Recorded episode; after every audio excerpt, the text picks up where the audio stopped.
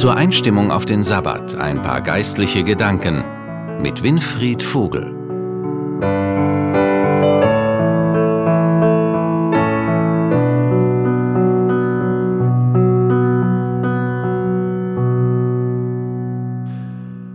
Shabbat Shalom.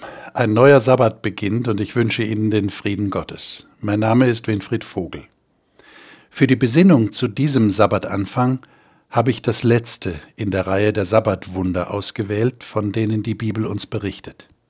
Es passiert gleich im Anschluss an dieses andere Sabbatwunder, das bei dem Jesus den von einem unreinen Geist besessenen Mann in der Synagoge befreit und heilt.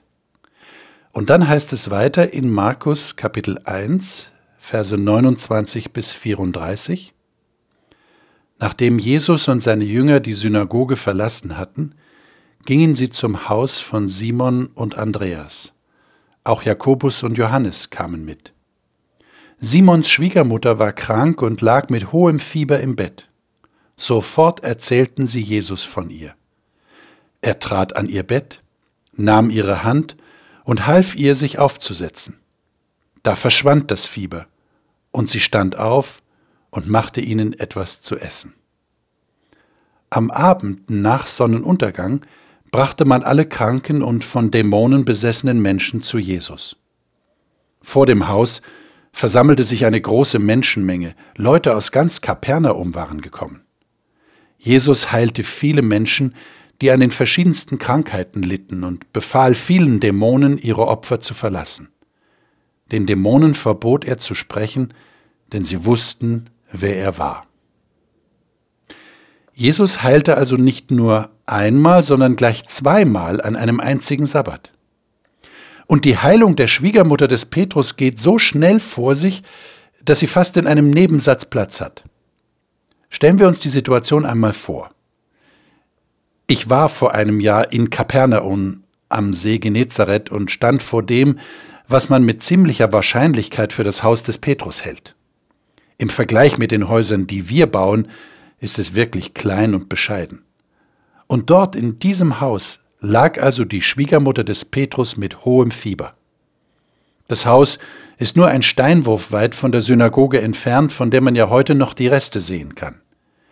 Jesus geht also mit seinen Jüngern dort hinüber, ein paar Schritte nur, und er erfährt, dass die Frau, die sie immer so hingebungsvoll bewirtet hat, so krank ist, dass sie fest im Bett liegt. Es wird uns nicht gesagt, ob sie todkrank war, aber das hohe Fieber deutet nichts Gutes an. Und Jesus handelt sofort. Er geht zu dem Lager, wo die Schwiegermutter liegt. Vielleicht ist sie schon im Fieberwahn, kann gar nicht mehr klar denken. Und was macht Jesus? Es heißt, dass er ihre Hand nimmt und ihr hilft, sich aufzurichten. Was mag sie mit ihrem letzten klaren Gedanken gedacht haben? Ach, lass mich doch liegen, ich bin doch so schwach, ich kann doch jetzt nicht aufstehen. Aber dass sie sich doch aufrichten lässt von Jesus, zeigt, dass sie ihm vertraut.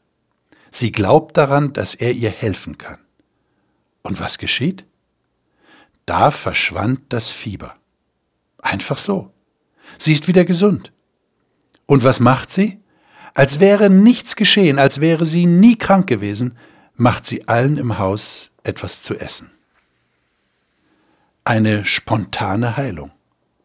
Eine ganz besondere Heilung, denn wir lesen in den nächsten Versen, dass die vielen anderen Kranken und Besessenen bis zum Ende des Sabbats warteten und erst dann geheilt wurden. Jesus hat also die Schwiegermutter des Petrus sofort geheilt, als noch Sabbat war. Wir wissen nicht, warum die anderen Kranken warten mussten, wir erfahren nur, dass es so war. Ich glaube nicht, dass dies eine Bevorzugung der Schwiegermutter des Petrus war. Jesus hatte einfach die aktuelle Not erkannt, in der das ganze Haus des Petrus war, und er handelte schnell, ohne Zögern. Er muss seine Gründe gehabt haben. Was dürfen wir aus dieser Geschichte mitnehmen? Ich lese in dieser kurzen Begebenheit von einem Jesus, der auf die Not von Menschen achtet, aber souverän handelt. Er weiß, was jetzt im wahrsten Sinn des Wortes notwendig ist. In diesem Fall ist es die spontane Heilung. In anderen Fällen ist Warten angesagt. Das kann auch in meinem Leben so sein und sicher auch in Ihrem Leben. Jesus ist da. Er kommt. Selbst dann, wenn wir ihn nicht sehen können. Er weiß am besten, wie groß unsere Not ist. Und er weiß auch, wann er uns helfen sollte. Wir dürfen ihm vertrauen. Und selbst wenn wir gar nicht mehr klar denken können, weil unser Fieber bzw. unsere Not, ganz gleich was es ist, so hoch, so groß ist, so wird er kommen und unsere Hand nehmen und uns wieder aufrichten.